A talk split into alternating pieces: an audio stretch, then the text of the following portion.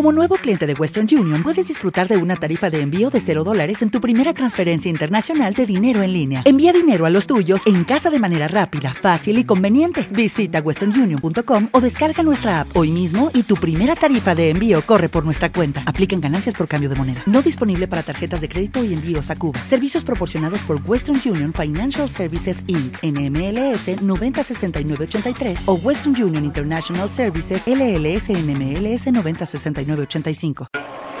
En la serie de Tefilá, una serie en la que debo reconocer que yo estoy disfrutando muchísimo.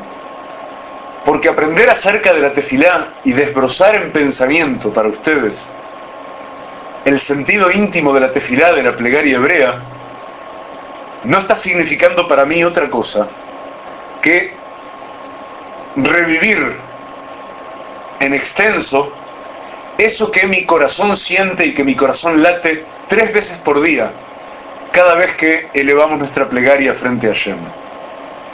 Y esa sensación es la que pido todos los días de Kadosh Baruj estar siendo capaz de transmitirles a ustedes cuando les hablo y cuando conversamos acerca del sentido de la tefila.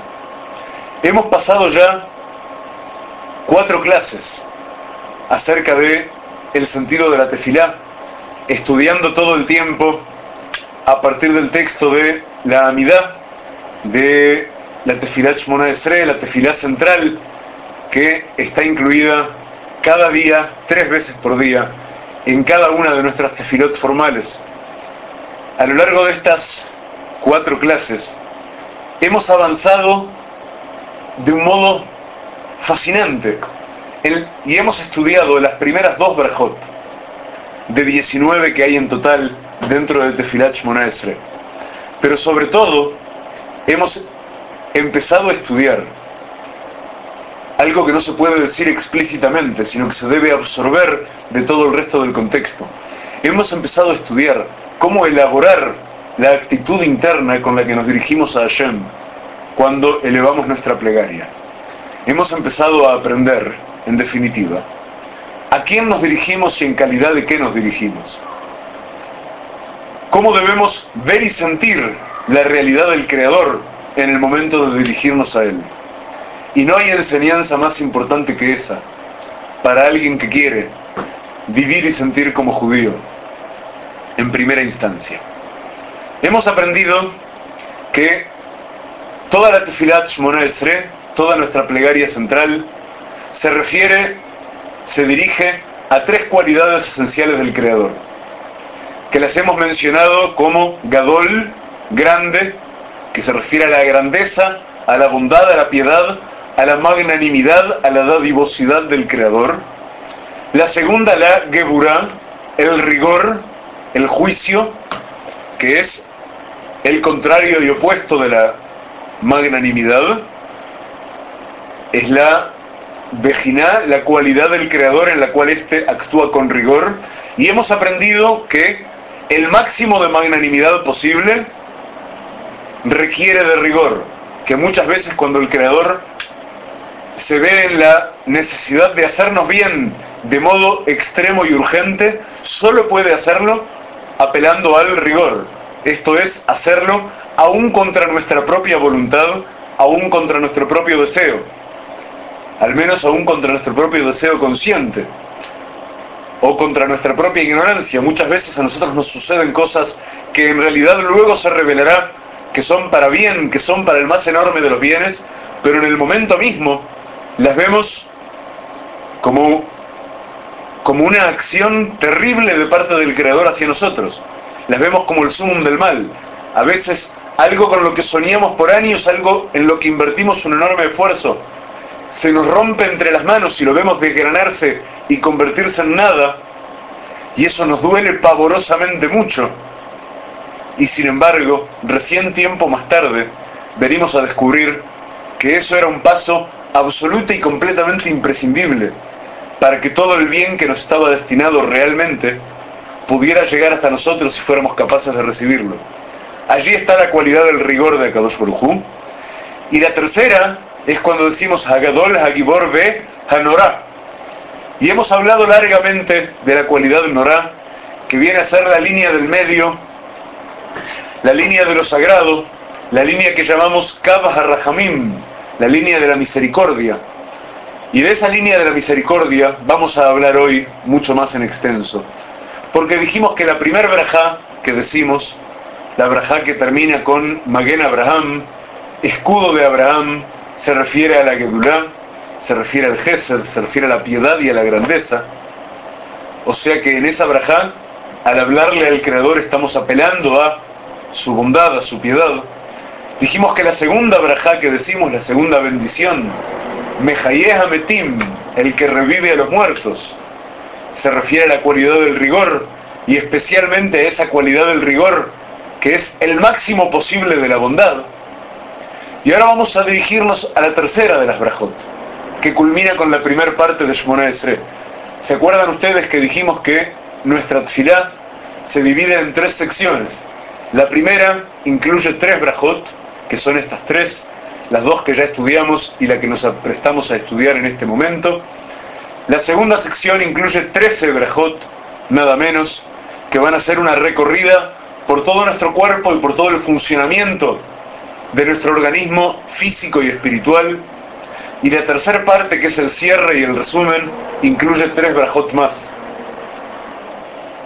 Con la brajá que vamos a estudiar en este instante, vamos a cerrar la primera sección de Shmona Esre, Be'ezrat Hashem, que tengamos la inspiración adecuada y sepamos hacerlo bien. Antes de pasar a ello, como acostumbramos, invito a todo aquel de ustedes que tenga alguna pregunta que plantear acerca de todo lo ya visto, este es el momento para hacerlo antes de que ingresemos en tema nuevo. ¿Alguien que quiera consultar algo?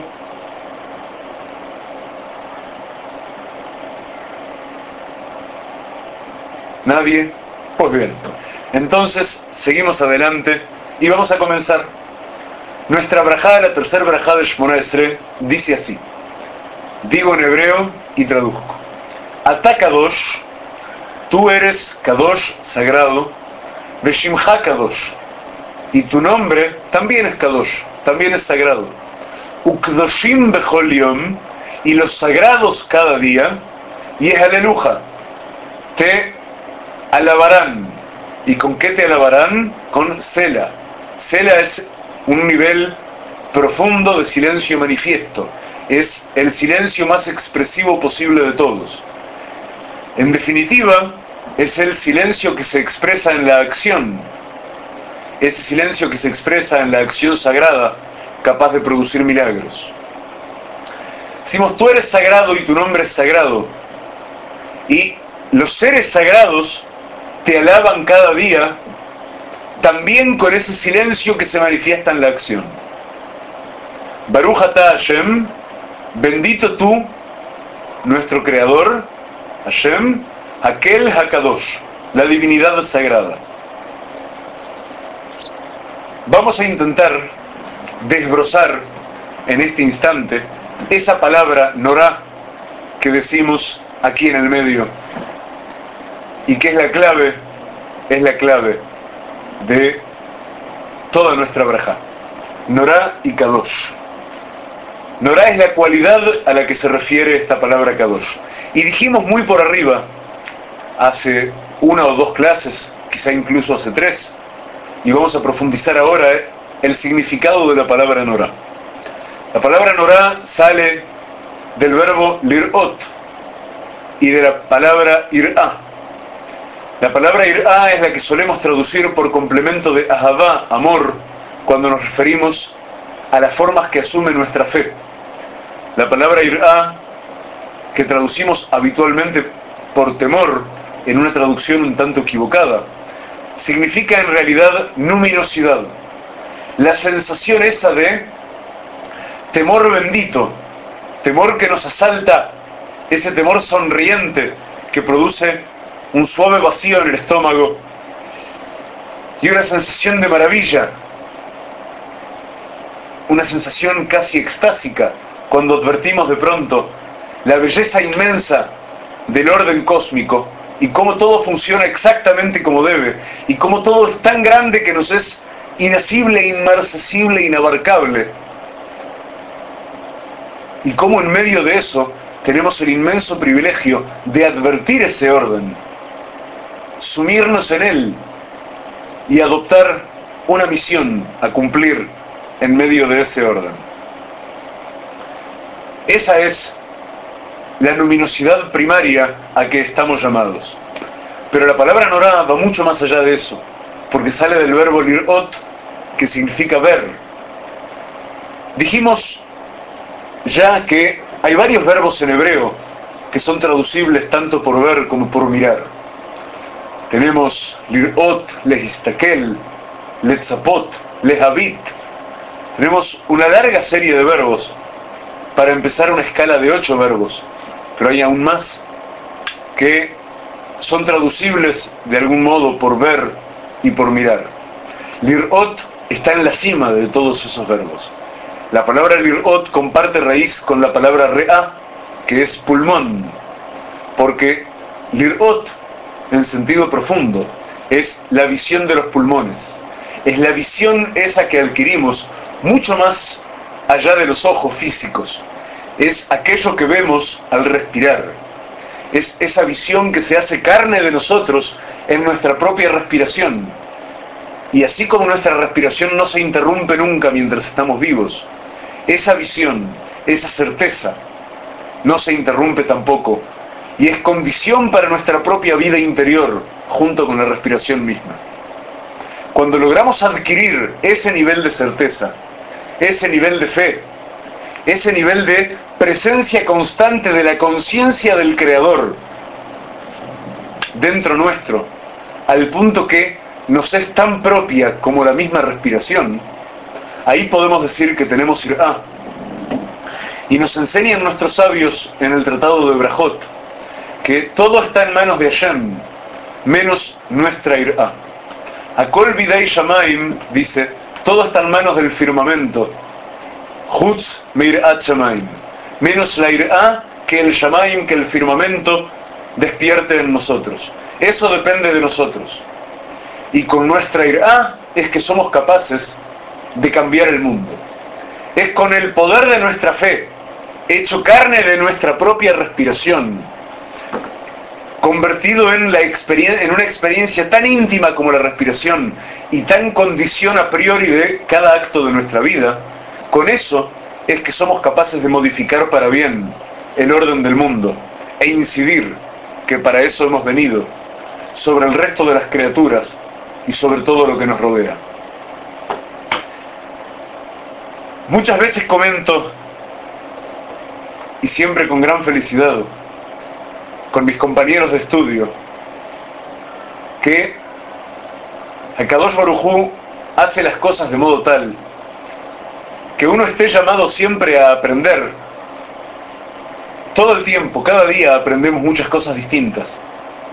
Y cuando logramos tener serenidad al final de cada día o al final de cada semana, como para ponernos a analizar y repasar cuánto hemos aprendido, ya en la vida cotidiana, ya en los libros, ya en clases atendidas, en todos los modos en que hemos tenido el privilegio de aprender algo.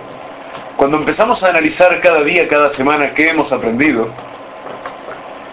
casi siempre logramos darnos cuenta y maravillarnos de que cada cosa que aprendimos es una faz distinta de una misma enseñanza. Cada vez aprendemos que esta semana nos ha tocado aprender sobre tal cualidad o sobre tal punto determinado y fíjate, esa persona con quien, me, con quien me encontré, que conocí en un estacionamiento a las apuradas el mediodía del martes, aquello que me dijo a colación de un tema cualquiera, viene a complementar exactamente lo que esa misma noche escuché de boca de tal o cual Rab atendiendo a un shiur en Jerusalén. Y eso otro viene a complementar, a ilustrar lo que me pasó dos días después en una oficina pública en la ciudad de Ashdod. Y así sucesivamente. Y todo eso me permite entender por qué me pasó tal cosa con un programa de computación que bajé de internet. Y así, cada enseñanza que recibí, cada experiencia que tuve, Baruch Hashem, Ishtabach viene y se complementa para dar lugar al cuerpo de una enseñanza profunda y trascendental que me ilumina la vida cada semana. Así viene a sucedernos hoy y tengo que compartirlos con ustedes porque es una vivencia conjunta. Quiso Hashem que hoy nos toque, porque la semana pasada estudiamos la segunda braja de Shmona Esre y la semana anterior estudiamos la primera, que hoy nos toque estudiar la tercera braja de Shmona Esre. La braja que se centra en la palabra Nora. Y eso viene a suceder cuando la parashá que nos toca estudiar esta semana en la Torá, y de la que Bezrat Hashem vais a leer acaso esta misma noche, si tenemos tiempo y logramos sacar nuestra edición semanal de Matok Midvash, es Parashat Beha Alotcha, que en esencia se refiere especialmente a esta cualidad de Norah. Se refiere especialmente a este tema del que vamos a hablar hoy, la cualidad de que ya estamos hablando hoy, la cualidad de Norah de Kadosh Baruchu. Entonces vamos a empezar desde la para allá y con ella vamos a llegar hasta nuestra braja otra vez. Nuestra para allá dice, entre muchas otras cosas, habla de cómo será el funcionamiento del Mishkan, del templo portable que el pueblo de Israel acarrean con él, consigo, acarrea consigo a través de su tránsito por el desierto. Dentro de ese templo se guarda el Aarón. El Aarón es, vamos a traducirlo de modo sencillo, para no quedarnos en la explicación de ese concepto, el Aarón es el armario dentro del cual están las Lujot Brit, las tablas del pacto que Hashem bajó consigo del monte Sinai, en las que están escritas las Acerta Dibrot, los diez mandamientos. El pueblo de Israel lleva consigo el Arón Kodesh, el Arón Abrit, este gran armario. Lo lleva consigo a todas partes. Y una vez que entre el pueblo de Israel a la tierra de Israel, también veremos en el, libro de Yoshua, en el libro de Shoftim, de los jueces, que el pueblo de Israel lleva consigo el Arón Kodesh a cada batalla que debe pelear. Porque el Arón Kodesh es el que va a proveerle la energía que desciende mágicamente de arriba, la energía, la fuerza, la providencia que va a hacer que el pueblo de Israel gane todas sus batallas.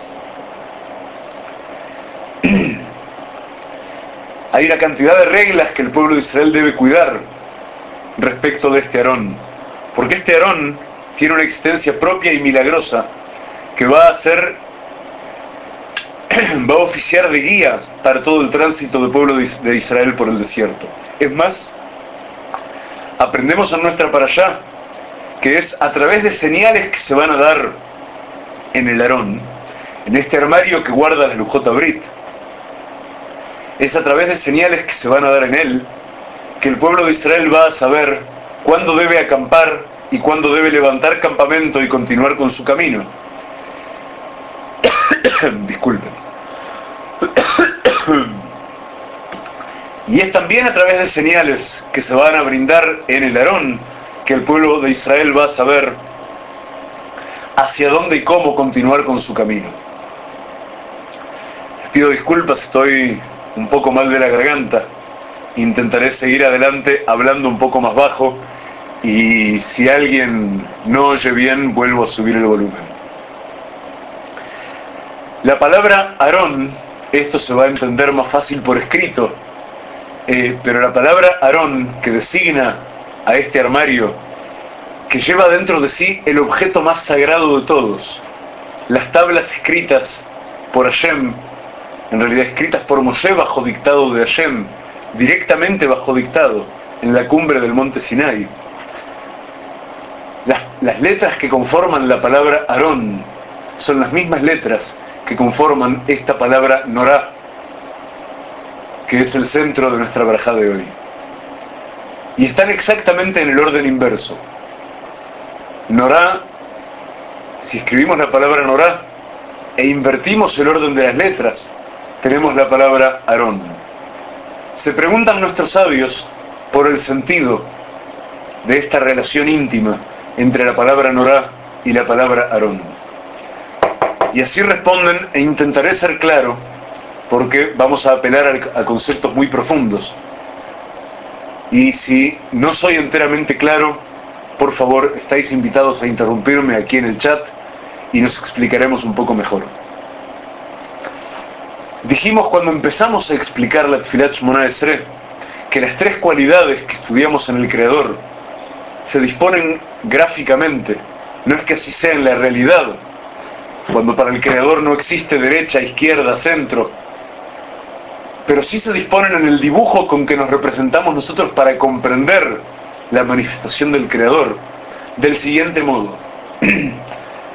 la cualidad de Gadol, la grandeza, la llamamos línea derecha. La cualidad de Gibor, el rigor, la llamamos línea izquierda.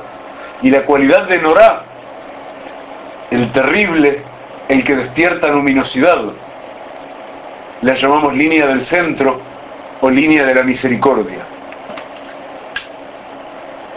Esta línea del centro incluye varias cualidades. Decimos que nuestro dibujo, así nos enseña la Kabbalah, nuestro dibujo de la manifestación del Creador y del orden cósmico todo, incluye 10 puntos básicos, 10 sintonías, 10 longitudes de onda a cuyo través discurre la energía, que la llamamos Sefirot.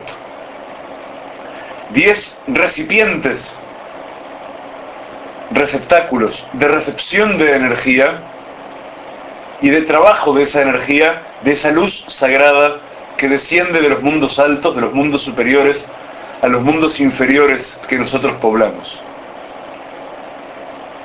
Y que nosotros debemos trabajar y modificar y completar su construcción. Estas 10 sefirot se distribuyen a lo largo de estas tres líneas que dijimos. El último de los puntos, la última de las sefirot, que se viene a corresponder con nuestra existencia material, se llama Malhut, es el reinado. Cuando decimos que Akadosh Baruj es Melech, es rey, es rey sobre toda la creación. Estamos apelando a esta cualidad de Malhut, que decimos que es la cualidad femenina de la creación. ¿Por qué es la cualidad femenina de la creación? Porque es la cualidad receptiva de la creación. La Malhut, nuestro mundo material, nuestro mundo físico, es el modo de revelarse de todo lo creado en el cual recibimos el flujo de energía, el flujo de luz de lo alto, tal como la mujer recibe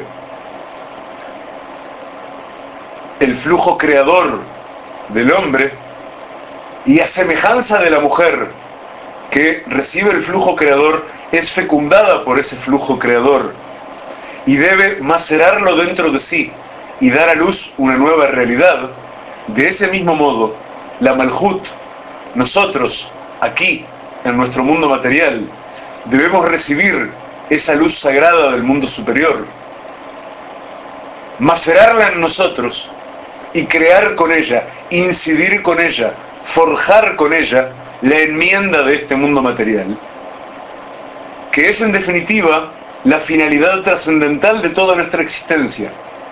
Consagrar a través de nuestro trabajo propio, con esa luz que recibimos, consagrar lo material de modo de tornarlo digno de lo espiritual, para que ambos mundos vuelvan a unirse en una única unidad, como fue al inicio, al inicio aboriginal de todo. Y a esa meta a esa a ese estado, y ustedes disculpen que hablo así de lento, estoy buscando las palabras de modo de ser lo más preciso posible y lo más claro posible, a ese estado a que aspiramos, de unión de lo material con lo espiritual, que significa de consagración de lo espiritual al punto de que sea capaz lo, lo material de unirse con lo espiritual, a eso es a lo que llamamos el tiempo de la Geulá, el tiempo de la redención, el fin de todos los tiempos, el fin de este proceso que comenzó con la transgresión de Adán, con la primera transgresión del mundo, con el hecho de que perdimos el Gan Edén, de que perdimos la vida espiritual del jardín de Edén, y con el hecho de que la muerte ingresó a este mundo.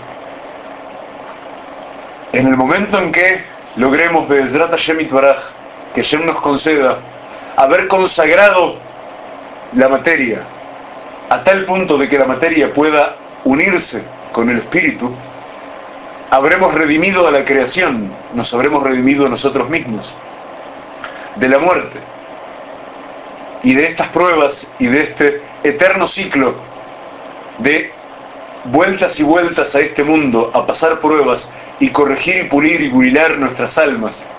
Y habremos llegado al punto en el cual Bezrat todos tendremos plena visión, plena percepción, plena felicidad y plena armonía de la verdad, de la verdad con mayúscula, de la verdad trascendental de la creación, y viviremos con enorme placer sumidos en ella.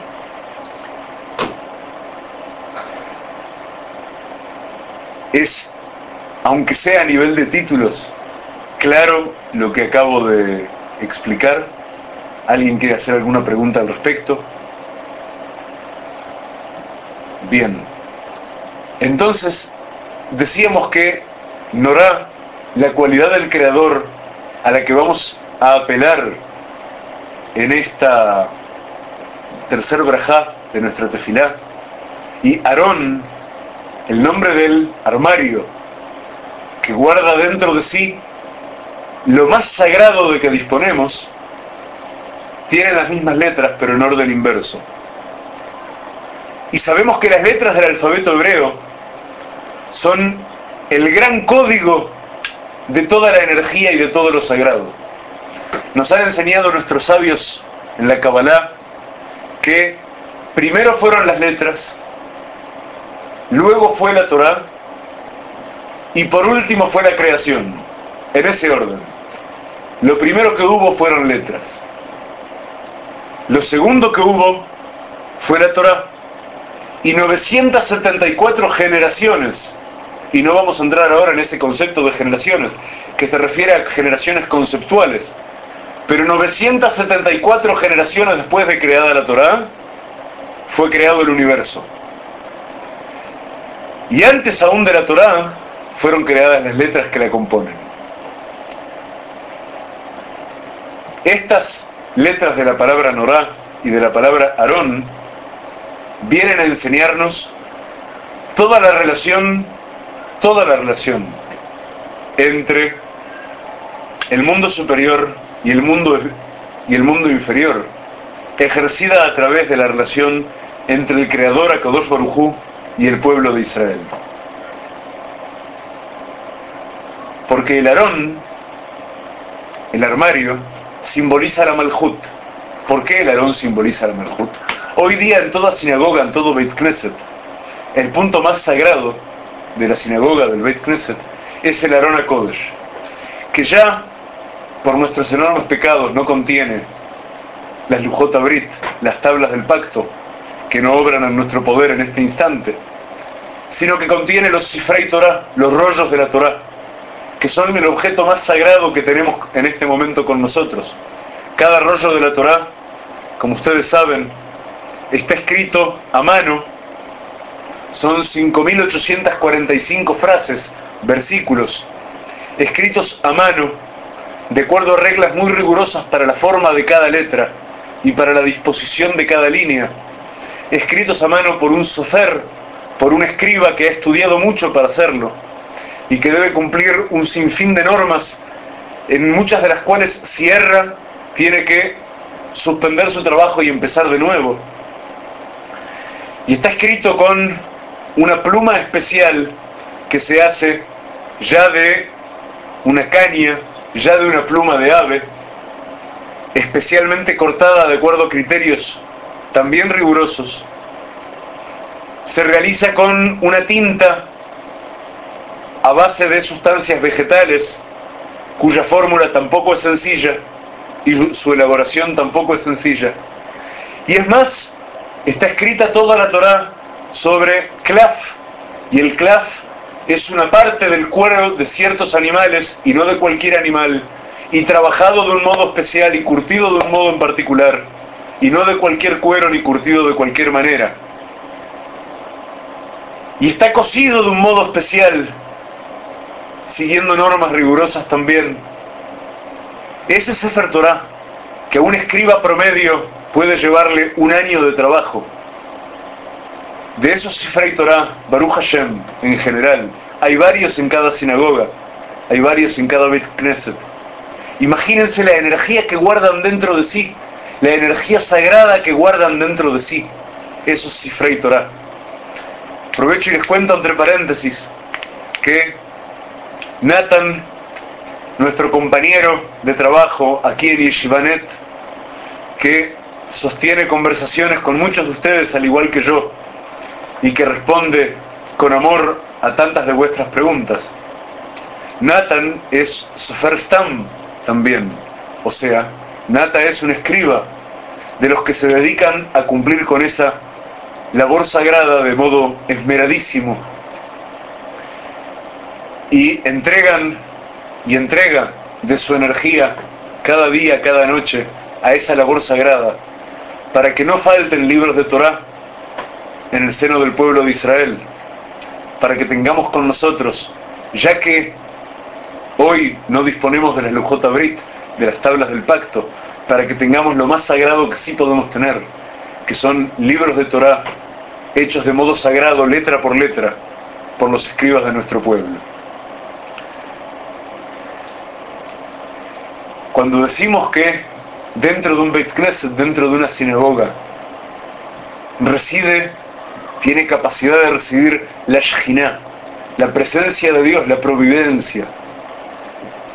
Estamos diciendo que el Aarón, el libro de Torah que está dentro de, del Aarón, tiene capacidad de atraer sobre sí, hacia nosotros, esa Kedushá, ese flujo sagrado de parte de Kadosh Baruj tiene capacidad de oficiar de antena para hacer fluir hacia nosotros el shefa, la abundancia, el fluir de esa luz sagrada que pedimos todo el tiempo en nuestra plegaria. Por consiguiente, ese Aarón que guarda dentro de sí la Torah, y cuanto más aún el Aarón que teníamos en el desierto, en el que estaba en la Lujota Brit, ese Aarón es la Malhut, es esencialmente la cualidad femenina a flor de tierra de que disponemos y desde la que suplicamos recibir el flujo de luz, el flujo creativo que puede hacernos llegar a cada dos forujudos de los mundos superiores. Ese flujo de bendición que pone en nuestras manos la calidad de hacer, la calidad de realmente hacer y ejercer lo sagrado. La cualidad de Norá, entonces, la cualidad de Norá nos enseñan nuestros sabios, que está justo en el escalón que queda por encima de la Malhut, el escalón que llamamos de Yesod. Yesod es el fundamento. Y en términos gráficos, cuando estudiamos gráficamente lo que vendríamos a llamar, lo que podríamos llamar la cosmobiología del mundo, la cosmobiología de la existencia, en la cual representamos todo lo que existe en este dibujo de las diez sefirot dispuestas en la forma del Adán, del primer hombre, dispuestas a modo de un cuerpo humano, que sabemos desde Sefer Bereshit, desde el Génesis, que ha sido creado a semejanza del esquema de las energías de Kadosh Baruj de como podemos ver a Hashem, y por consiguiente cuando estudiamos en la forma del cuerpo humano el mapa de las energías, estamos estudiando el mapa de las energías que rige en el cosmos todo, en lo más macro y en lo más micro. Cuando estudiamos, ustedes disculpen que inevitablemente me vaya algo por las ramas, y por favor no duden en interrumpirme donde haga falta. Cuando estudiamos en este mapa de la existencia, la palabra Norá la hallamos posicionada sobre la esfirá de Yesod, del fundamento, que así como Malhut queda abajo del todo y en el centro, gráficamente en el punto justo entre los pies y a flor de tierra, el Yesod se apoya gráficamente justo sobre la ingle, justo en el órgano sexual masculino. En el órgano sexual masculino que es, y estamos hablando de, estamos hablando de la manifestación sagrada más fuerte de la espiritualidad, porque la sexualidad también a nuestro nivel privado de cada uno y en la vida cotidiana, no hay actividad más sagrada que la actividad sexual. Claro está si la practicamos de modo sagrado. Y no hay actividad más profanatoria de lo sagrado que el ejercicio profano y libertino de la sexualidad. Y eso es así precisamente por lo que estamos diciendo en este instante.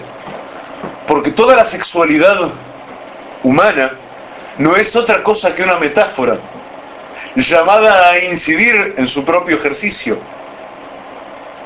en esta sexualidad cósmica que une los mundos superiores con los inferiores, que une al Creador con Knesset Israel, con el colectivo del pueblo de Israel, que une a Kodosh Baruj en su cualidad de Norá, de terrible, de la forma máxima de revelación que tiene para volcar en el mundo inferior, sobre el Aarón, sobre la Malhut, sobre el reinado, sobre el receptáculo listo aquí en nuestro mundo, entre nosotros, el receptáculo listo para recibir esa luz y crear con ella, generar con ella una nueva realidad.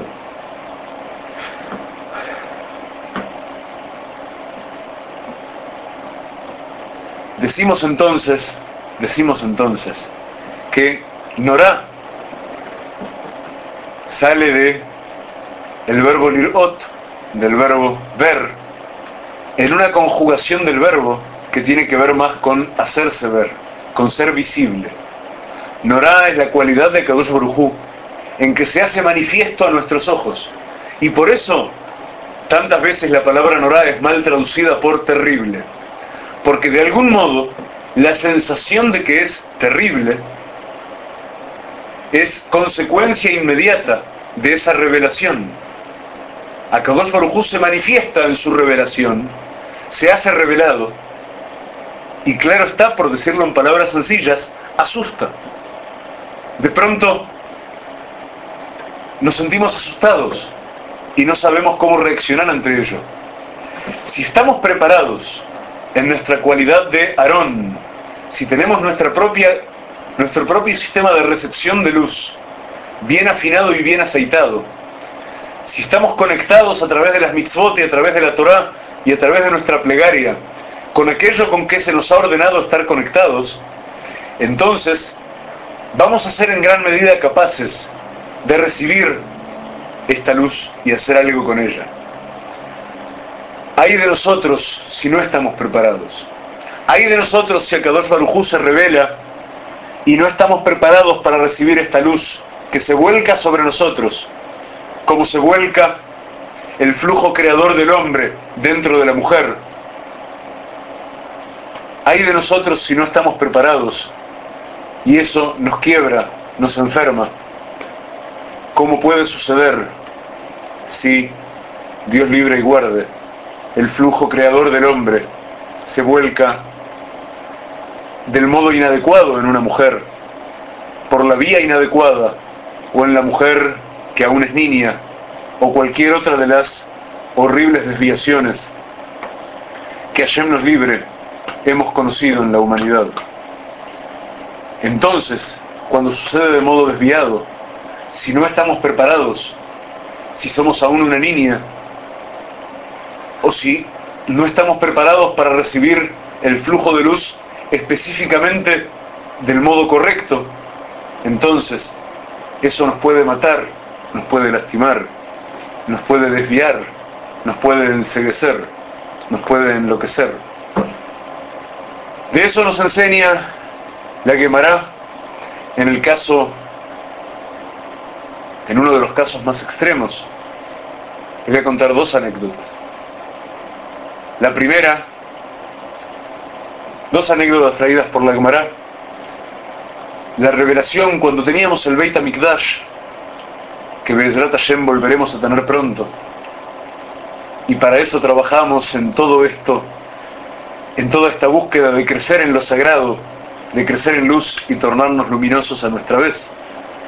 Cuando teníamos Beit Mikdash, a la parte más sagrada del Beit Mikdash, llamado el Kodesh HaKodashim, mal traducido por Santo Sanctorum, esto ya lo hemos dicho, porque Kodesh quiere decir sagrado y la palabra santo no existe en hebreo, es el sagrado de los sagrados y no el Santo Sanctorum, como mal ha traducido la iglesia.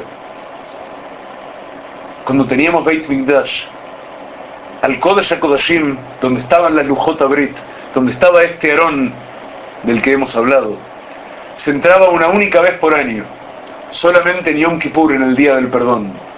Y entraba una única persona, que era el Cohen Gadol, el sumo sacerdote, quien debía ser el hombre más sagrado de todo el pueblo de Israel, y prepararse básicamente durante todo el año, en cada instante de su vida, para este momento en que entraba al Kodesh HaKodashim en Yom Kippur y pronunciaba el nombre sagrado de Akadosh Baruj ese nombre que es para todos impronunciable y también para, para el Kohen Gadol es impronunciable, salvo una única vez por año en Yom Kippur y solamente adentro del Kodesh HaKodashim, sin más testigos que lo acompañaran. En ese momento ocurría una revelación, una revelación indescriptible de Akadosh Baruj una revelación de luz inmensa que incidía en el destino de todo el pueblo de Israel y del mundo entero. En ese instante en que el Cohen Gadol entraba al Kodesh HaKodashim y pronunciaba el nombre de Hashem frente al Aarón, frente al armario, que guardaba dentro de sí las Lujot Brit, en ese momento se producía una revolución que abarcaba el destino de todos.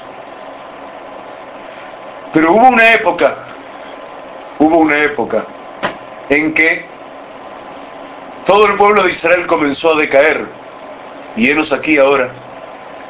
No tenemos más Beit Mikdash, no tenemos más Kohen Gadol, no tenemos con nosotros la J. Brit, no tenemos la manifestación revelada de Akadosh Baruj Tenemos una sed inmensa.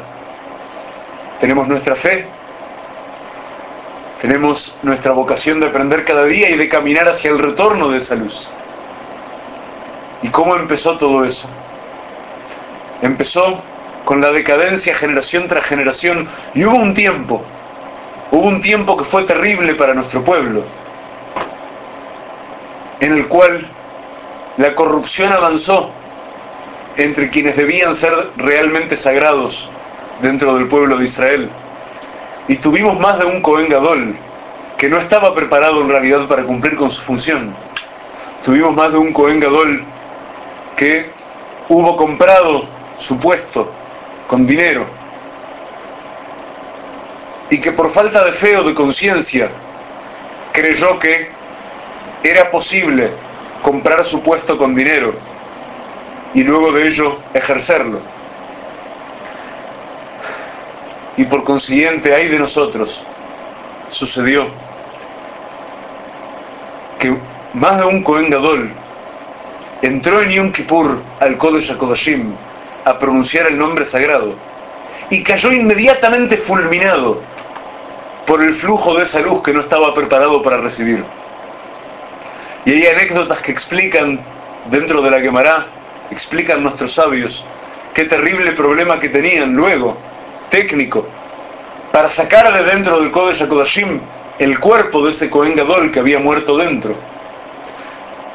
Al punto que hubo un tiempo en que esto sucedía, para nuestra terrible desgracia, con enorme frecuencia, Y por consiguiente, cuando el Cohen Gadol ingresaba al Kodesh HaKodashim en Yom Kippur, llevaba una cadena atada a la cintura y el extremo, el otro extremo de esa cadena quedaba fuera del Kodesh HaKodashim, para que si el Cohen caía fulminado, porque había que estar en un estado de sacralidad inmenso, inimaginable hoy para nosotros, para entrar ahí dentro, cumplir con la misión, recibir todo lo que había que recibir y volver a salir vivo, si el Cohen Gadol caía fulminado por la luz, para que fuera posible sacarlo, porque nadie más podía entrar al Kodesh Kodashim. La segunda anécdota al respecto la tenemos y la hemos mencionado alguna vez y es muy famosa. Habla de otro modo de acercarse a lo sagrado. El modo de acercarse a lo sagrado a través del conocimiento de lo secreto, de los conocimientos conocidos como de Kabbalah, en los que debemos tener un cuidado extremo. Porque también los conocimientos que son llamados de Kabbalah tienen esa capacidad de desplegar una luz enorme que puede hacernos un inmenso bien si estamos preparados para recibirla y hacernos un inmenso mal si no estamos preparados para recibirla. Cuenta la Gemara que cuatro ingresaron al Pardés, al mundo de la Kabbalah. Pardés en realidad, esto lo hemos dicho ya en algún otro shiur, es las siglas de los cuatro niveles de codificación de la Torah. El último de los cuatro es el Sod, el secreto, que es la Kabbalah. Cuatro ingresaron al Pardés, significa que llegaron, cruzaron los primeros tres y llegaron hasta el cuarto a la Kabbalah. Cuatro de nuestros grandes sabios dentro del el mundo del Talmud ingresaron allí y lo siguiente sucedió con ellos. Uno enloqueció, uno murió, uno se convirtió al Islam, que es otra forma de enloquecer y también otra forma de morir. El cuarto, Rabí Akiva, entró y salió con Shalom. Preguntan nuestros sabios, ¿qué significa que entró y salió con Shalom? ¿Por qué se nos dice de ese modo que Rabí Akiva fue el único que realmente logró, logró procesar ese aprendizaje? Se nos dice de ese modo porque el secreto de haber salido con Shalom radicaba en haber entrado con Shalom. Shalom, hemos dicho también alguna vez que no es simplemente paz. Shalom sale de el verbo de la raíz Shalem, que es lo completo. Shalom es la paz que nace de estar completo, de estar pleno con uno mismo, de estar plenamente preparado y entero y completo y armónico, con todas las conexiones correctas en donde deben estar y con todas las desconexiones correctas en donde deben estar. En armonía absoluta, preparado. Si uno está de ese modo, por lo pronto, entre otras cosas, uno sabe que hay ciertos lugares a los que, lugares materiales y lugares espirituales, a los que se entra y se sale, y uno no permanece dentro de ellos. Uno no puede permanecer en un estado de éxtasis.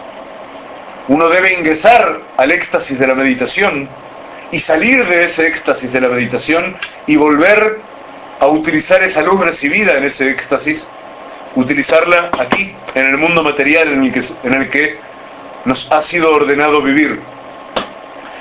Y quien busca llegar al gran mundo de todos los secretos, al gran mundo de lo espiritual, y permanecer en él, y divorciar su vida del mundo material, ese se pierde. Ese se nos pierde para siempre.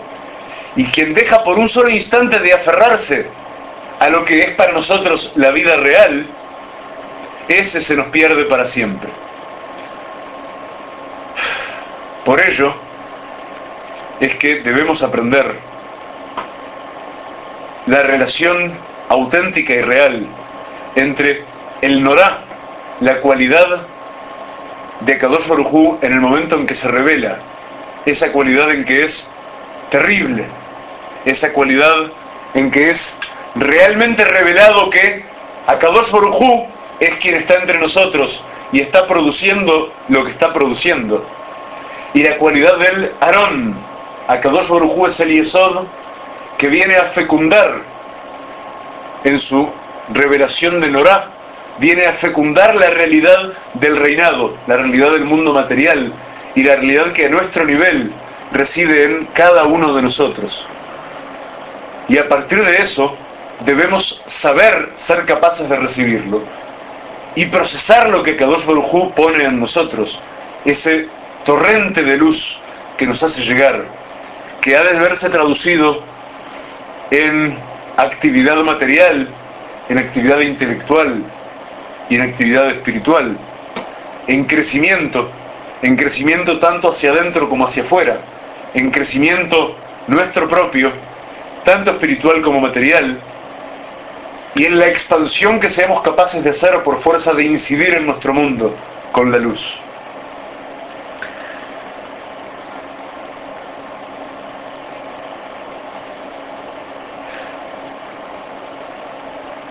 Nos enseña el Maharal de Praga, uno de los grandes sabios de la, Kabbalah de los últimos siglos, que la cualidad de Norah, de Kadosh Baruj se revela de modo muy, muy especial y se explica de modo muy especial en el sueño de nuestro patriarca Jacob, en el sueño que encontramos en el libro de Bereshit, el libro del Génesis, en el capítulo Kafjet, capítulo 28, donde está escrito que Jacob vino, ve en su sueño una escalera, cuyo final está apoyado sobre la tierra y su cabeza está en los cielos. Y suben y bajan ángeles por esa escalera. Dice el Maharal de Praga, que allí está efectivamente la revelación de la cualidad de Norá, que, es la cualidad a la que nos estamos dirigiendo cuando pronunciamos nuestra tercera braja en la Tefilash Munaesre. ¿Cómo es que se revela allí? Dice el Maharal, esa escalera por la que suben y bajan ángeles, que son mensajeros de luz todo el tiempo, esa escalera señala precisamente la cualidad de la revelación, cuya cabeza está en los cielos y su pie está apoyado en la tierra, en nosotros, en la propia piedra en que, sobre la cual descansa la cabeza de nuestro patriarca Jacob en ese momento. Esa escalera es la revelación de la cualidad de Norah, es la unión producida proactivamente por Hashem de los cielos y la tierra. ¿Y cuál es nuestro trabajo? ¿Cuál es la enmienda que nosotros hacemos? Que nosotros estamos llamados a hacer cada uno de nuestros días sobre la tierra.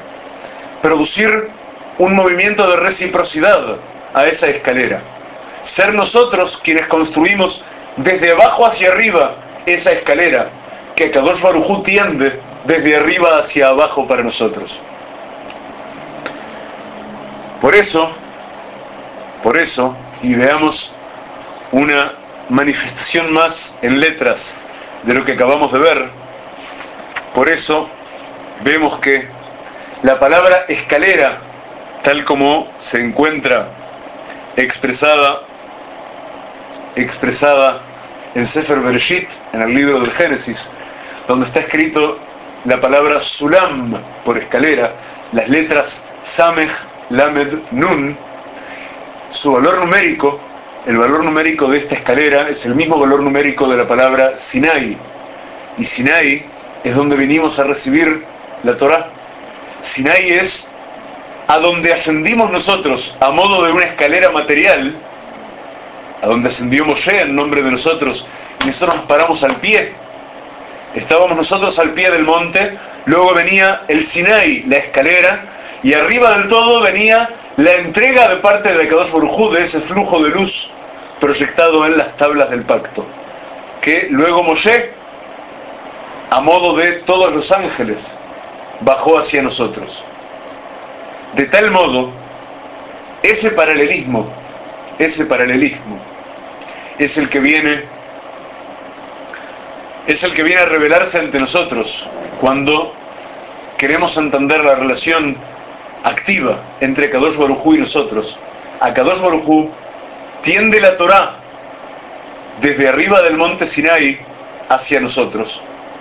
Y ya el mero hecho de que la Torah la manifieste, la revele en un objeto material, como son las tablas, o en un objeto materialmente audible, como es la propia voz de Hashem que escuchamos al inicio de la entrega de la Torah, es una forma de esa misma escalera que desciende de los cielos para conectarse con la tierra. Y lo que se espera de nosotros es que construyamos nuestra propia escalera recíproca, desde abajo hacia arriba, siguiendo lo que dijimos al pie del monte, del monte Sinai, cuando dijimos, Naaseben Ishma, haremos y entonces comprenderemos. Ahora es más fácil entender eso de haremos y entonces comprenderemos, porque por vía de hacer las mitzvot de la Torah, es que vamos a estar construyendo esa escalera recíproca que asciende de la tierra hacia los cielos, de la Malhut hacia el Yesod, de lo femenino de la tierra del reinado material hacia el reinado global de Kadosh Baruj para unir en una única unidad de vuelta al hombre con la mujer tal como están descritos, el hombre cósmico con la mujer cósmica, tal como se describen en el Cantar de los Cantares, el más bello canto de amor de toda la historia, que se refiere en realidad al amor entre Hashem y Knesset Israel y el pueblo de Israel, en la cual Hashem es el novio y el pueblo de Israel es la novia, y en definitiva, de modo ampliado, la creación toda. Ahora vamos a entender más fácilmente que cuando decimos, cuando dijimos y decimos, haremos y entonces comprenderemos, estamos diciendo que por vía de hacer las mitzvot de la Torah, nos elevamos en esta escala recíproca que construimos nosotros, de abajo hacia arriba, y cuanto más cada escalón que subimos, se amplía nuestra capacidad de comprender, de integrar dentro de nosotros la luz que Hashem nos brinda, y por consiguiente somos más capaces de entender, por fin, de qué se trata todo esto, de entender cada vez más en profundidad y cada vez más extensamente la enorme, la maravillosa sabiduría de la Torah. Para completar, ¿acaso alguien de ustedes se esté preguntando? Dijimos que íbamos a estudiar hoy la tercera braja de Shmona Esre, que dice Atakadosh Ukdoshim Bechol Yom Yahalelu Hasela Tú eres sagrado y tu nombre es sagrado. Y los sagrados cada día Yahaleluja te alabarán con el silencio manifiesto más grande de todos, con su acción. Caramba, ¿dónde está aquí la palabra Norá? Pues bien, no, no está aquí la palabra Norá de la que hemos hablado Baruch Hashem básicamente la última hora y cuarto. No se encuentra aquí. Se encuentra oculta tras, la palabra Kadosh, la palabra sagrado, que sí aparece y es el leitmotiv de esta braja. Y con esa proyección del honorar en lo Kadosh es que vamos a completar nuestro estudio pequeño de hoy, que espero que haya sido para todos hasta ahora y complete por ser, aunque sea la mitad de grato de lo que ha venido siendo para mí. Nosotros decimos, ataca Dosh, tú eres sagrado. ¿Qué significa tú eres sagrado? Y luego decimos también tu nombre, que es tu proyección, la proyección que podemos, a la que nos podemos referir, porque no tenemos modo de referirnos a la existencia objetiva de Hashem, que es inabarcable, inconcebible, inimaginable. Cuando decimos en español la palabra concepto, la palabra concepto significa algo que hemos concebido, algo que ha sido concebido. De tal modo la palabra concepto y la existencia de Shem conforman un oximorón, son contradictorias entre sí. Hashem no solo no ha sido concebido, sino que es inconcebible para nuestras mentes. Es infinito, es total, es omnisciente, omnipresente. omnipoderoso, todopoderoso. Olos, es todo Hashem. ¿Cómo podemos concebir eso nosotros? Entonces, como Hashem nos es inconcebible, decimos, Atá, tú, lo que sea que se esconde tras el nombre tú, eso que es imposible que concibamos siquiera, que imaginemos siquiera, y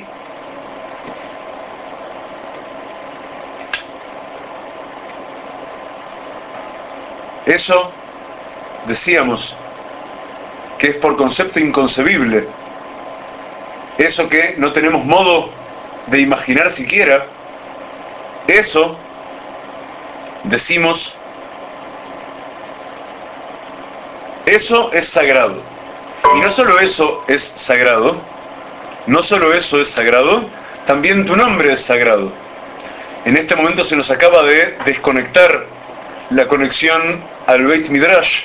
Eh, aparentemente tenemos un problema en el servidor. Voy a continuar de todos modos la clase para que la grabación quede completa y la podamos disponer todos, más o menos enseguida. Decimos que cuando decimos ataca dos, estamos diciendo tú eres Kadosh, tú eres sagrado y tu nombre es sagrado. Y a diferencia de Norá, que solo tú eres Norá, podemos decir en este caso que Kdoshim Bejol que quienes son sagrados, porque es accesible a los hombres ser sagrados, entonces los Kdoshim te van a alabar. Los que son sagrados, como tú eres sagrado, van a poder entonces alabarte. ¿Qué es alabarte? Es construir esta escalera que estamos mencionando todo el tiempo, de abajo hacia arriba. Alabarte es precisamente, viene a ser en esto, porque dijimos, y es aleluja cela, te van a alabar de ese modo que incluye dentro de sí el silencio manifiesto más claro y más intenso de todos, que no es más ni menos, que no está ni más ni menos que centralizado en la propia acción. De tal modo que si dijéramos a Norá, tú eres Norá, tú eres ese terrible al que nos hemos referido durante todo este último rato, estaríamos diciendo en realidad una cualidad que corresponde solamente a Kadosh Barujú. Y acá, al final de la primera parte de nuestra tefilá, no queremos referirnos a Kadosh Barujú con una cualidad a la que no tengamos que corresponder. Aquí en esta tercera brajá, tras que nos hemos referido a Kadosh Barujú como el sumum de la grandeza y de la piedad posible y de la entrega posible, en la primera brajá, y nos hemos referido a Kadosh Barujú como el máximo rigor y el máximo de potencia posible en la segunda brajá. Dos cualidades que nos son por completo inalcanzables. Ahora venimos a decirle a Kadosh Barujú que hay algo que es proyección de su, de su cualidad en la que se revela ante nosotros. Hay algo de, que sí, de lo que sí somos capaces, que sí está a nuestro alcance. Y es esa escalera es esa escalera de Jacob que está apoyada su cabeza en los cielos y su pie está, apoyada está apoyado en la tierra. Es esa escalera que Kadosh Baruj tiende desde arriba hacia nosotros para que fluya la luz hasta nosotros y que paralelamente, simétricamente, nosotros, con nuestra Torah que Él nos ha dado en nuestras manos, con nuestra acción de cada día y siendo lo más sagrados que podemos ser, lo más kedoshim que podemos ser, nosotros le correspondemos y buscamos llevar el mundo hacia la enmienda que Él nos ha ordenado hacer y buscamos que cada una de nuestras acciones tenga un significado trascendente en lo sagrado. Por consiguiente, de este modo es que completamos nuestra presentación ante Hashem en esta sala de audiencias a que hemos sido recibidos cada vez que nos paramos tres veces por día a elevar nuestra plegaria. Nos hemos parado frente al trono del Creador, nos hemos parado frente al trono del, al trono del Creador y hemos dicho, y hemos dicho, Hashem, tú eres lo más bueno y lo más grande que es posible ser. Hashem, tú eres dueño del máximo rigor. Y Hashem, tú también eres Norah, tú eres terrible, tú eres la revelación más poderosa que puede llegar a haber. Y en esa cualidad de Norah te manifiestas como sagrado. Y en esa cualidad de sagrado nosotros te podemos percibir, te podemos percibir a través de tu revelación. Esa revelación que advertimos en la escala de Jacob, esa revelación que advertimos en el monte Sinai y en la entrega de la Torá, esa revelación que tenemos por delante, en el Arona Kodesh que guarda tu Torá en nuestros Batei Knesset, en nuestras sinagogas. A partir de entonces, a partir de ello, Hashem Itbaraj, Hashem nuestro Creador, nosotros te elevamos nuestra plegaria y te decimos que así como en tu medida tú te manifiestas ante nosotros como sagrado, como separado de todo lo perceptible. Nosotros, en nuestra medida, obedecemos a tu Torah y obedecemos a nuestra promesa en el monte Sinai. Y a partir de lo que hemos aprendido y aprendemos cada día en tu Torah, nos esforzamos por ser sagrados. Y nos esforzamos por ser sagrados en cada acción que hacemos. Y como nos estamos esforzando en este instante por ser sagrados, te decimos, en esta tercera braja de Shmona Tú eres Kadosh. Y los Kadoshim, como nosotros, nos conectamos todos los días contigo, en nuestra palabra y en nuestra acción. Y por ello, Hashem, es que suplicamos que a partir de este instante, en que completamos las tres primeras brajot, las tres primeras plegarias de nuestra tefilá, ahora que vamos a pasar a la segunda sección de nuestra tefilá, que son las 13 brajot intermedias.